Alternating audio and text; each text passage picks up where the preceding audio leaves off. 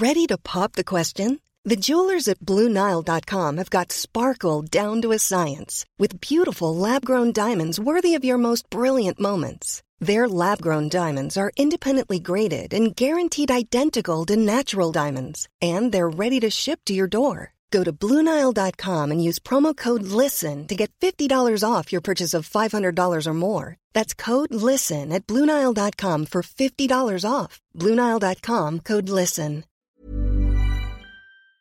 This is deeply, deeply worried. One.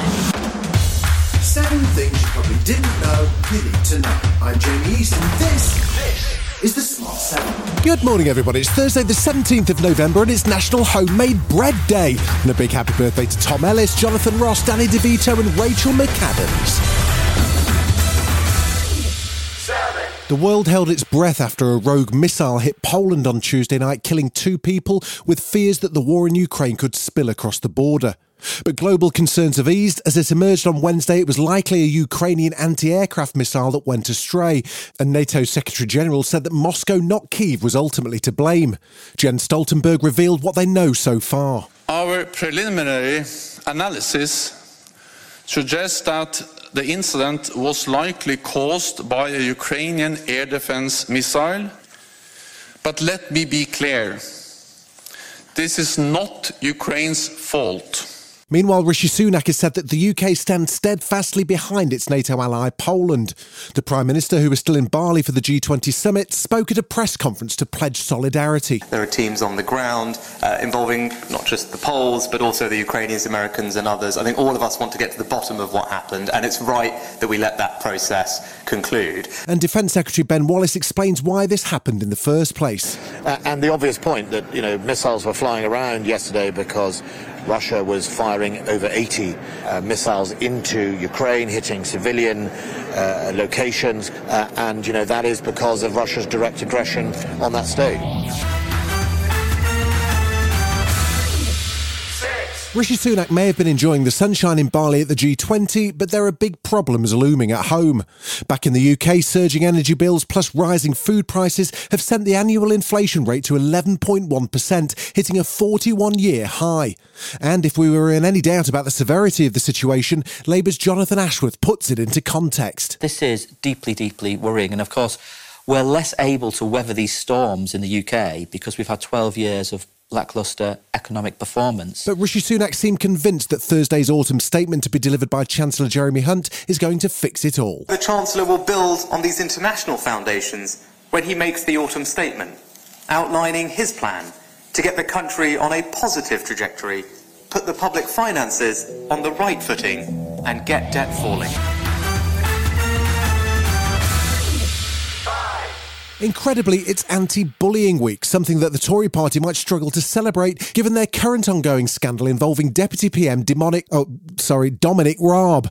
Raab, who's also Secretary of State for Justice, is now facing an inquiry into two claims of bullying against him. Labour's Angela Rayner used Prime Minister's question time to grill the Deputy PM and ask him if he's any intention of apologising. No ethics, no integrity and no mandate, and still no ethics advisor. So when will they appoint an independent ethics advisor and drain the swamp? Dom says he only found out about the complaints on Wednesday morning and immediately asked PM Rishi Sunak to set up an independent inquiry. Downing Street's now looking for a very brave investigator to conduct a full external investigation. I'm confident I behaved professionally throughout, but of course I will engage thoroughly and look forward, Mr Speaker, may I say, look forward to transparency addressing any claims that have been made. There may be a fuel crisis for some, but it's not stopping NASA shooting for the stars or the moon, more specifically. After months of speculation and fear that the mission may be doomed, the $4 billion Artemis 1 rocket launched on a 25 day journey around the moon.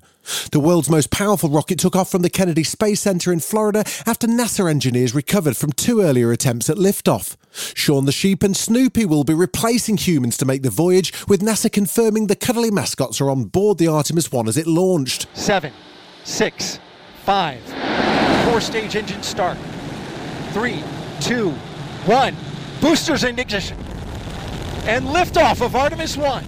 We rise together back to the moon and beyond. Still to come on the Smart 7, the World Cup just keeps getting more problematic, and Will Smith has a cunning plan to get an Oscar invite. Right after this.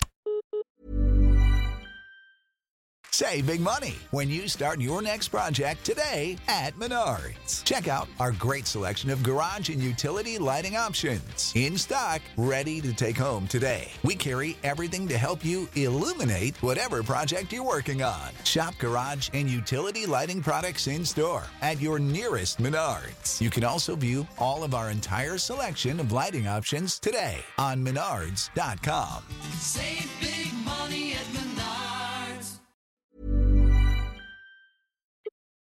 Welcome back.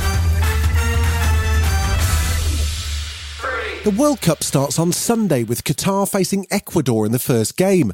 Teams began arriving on Wednesday with England and Wales greeted by suspiciously well dressed and well behaved local fans. It's already 33 degrees at the so called Winter World Cup, but that's not the only problem. Shakira is the latest artist to pull out of the opening ceremony, and authorities had to apologise after a Danish TV live broadcast was interrupted by overzealous local police. The magnificently named Rasmus Tantholdt wasn't having it though. Mister, you invited the whole world to the you you invited the whole world to come here. Why can't we film? It's a public place. This is the uh, accreditation. We can film anywhere we want. No, no, no. We don't need permit. Yeah, no, no, but but but, no, but listen, but listen, but listen. But you can break the camera. You want to break the camera? Okay, you break the camera. Okay. Yes. So you're threatening us by by by, by smashing the camera. We've all heard of the Jonas Brothers. Now, what about the Jonas Sisters? Joe Jonas and Mr. Sophie Turner says he's open to the idea. He's been busy promoting his acting debut in the movie Devotion. He popped up with James Corden to share the advice he'd given his daughter and nieces if they launched the Jonas Sisters. I would probably say who's paying for therapy, first Right, of all. And Maybe just wait a bit. I think something I wish I was told when I was younger is that you got a lot of time to to learn what life's about and be a kid. And if there's a musical theater program in your school or pick up a guitar and practice, you don't have to do it when you're 12. Like my brother said, just take your sweet time. Will Smith's back in the headlines, but this time it's finally for acting, not his boxing skills.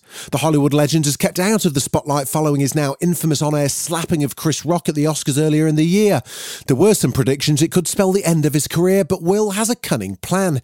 He's gone super serious, black and white, full on drama, Oscar worthy with his new movie Emancipation, which is about the historic struggle against slavery in America. What if you don't come back?